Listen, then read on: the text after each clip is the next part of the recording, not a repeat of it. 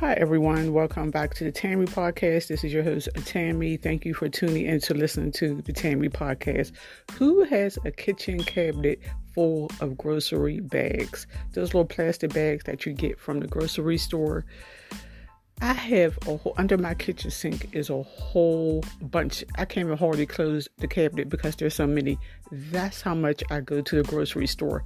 I should own half of that grocery store because I'm there like every if not every other day, if not every day, every other day, I'm at the grocery store just picking up something, just buying something.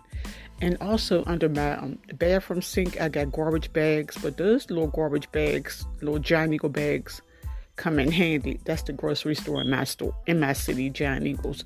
But they come in handy.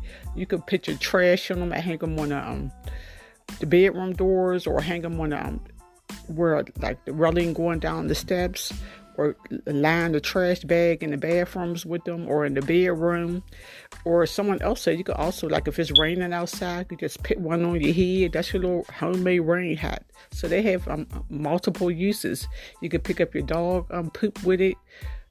Wh- whatever. You could get creative but those bags come in handy. And that's the least the grocery store can do since I, I spend so much money at their store Okay, everyone. Um, thank you for listening to the Tammy podcast.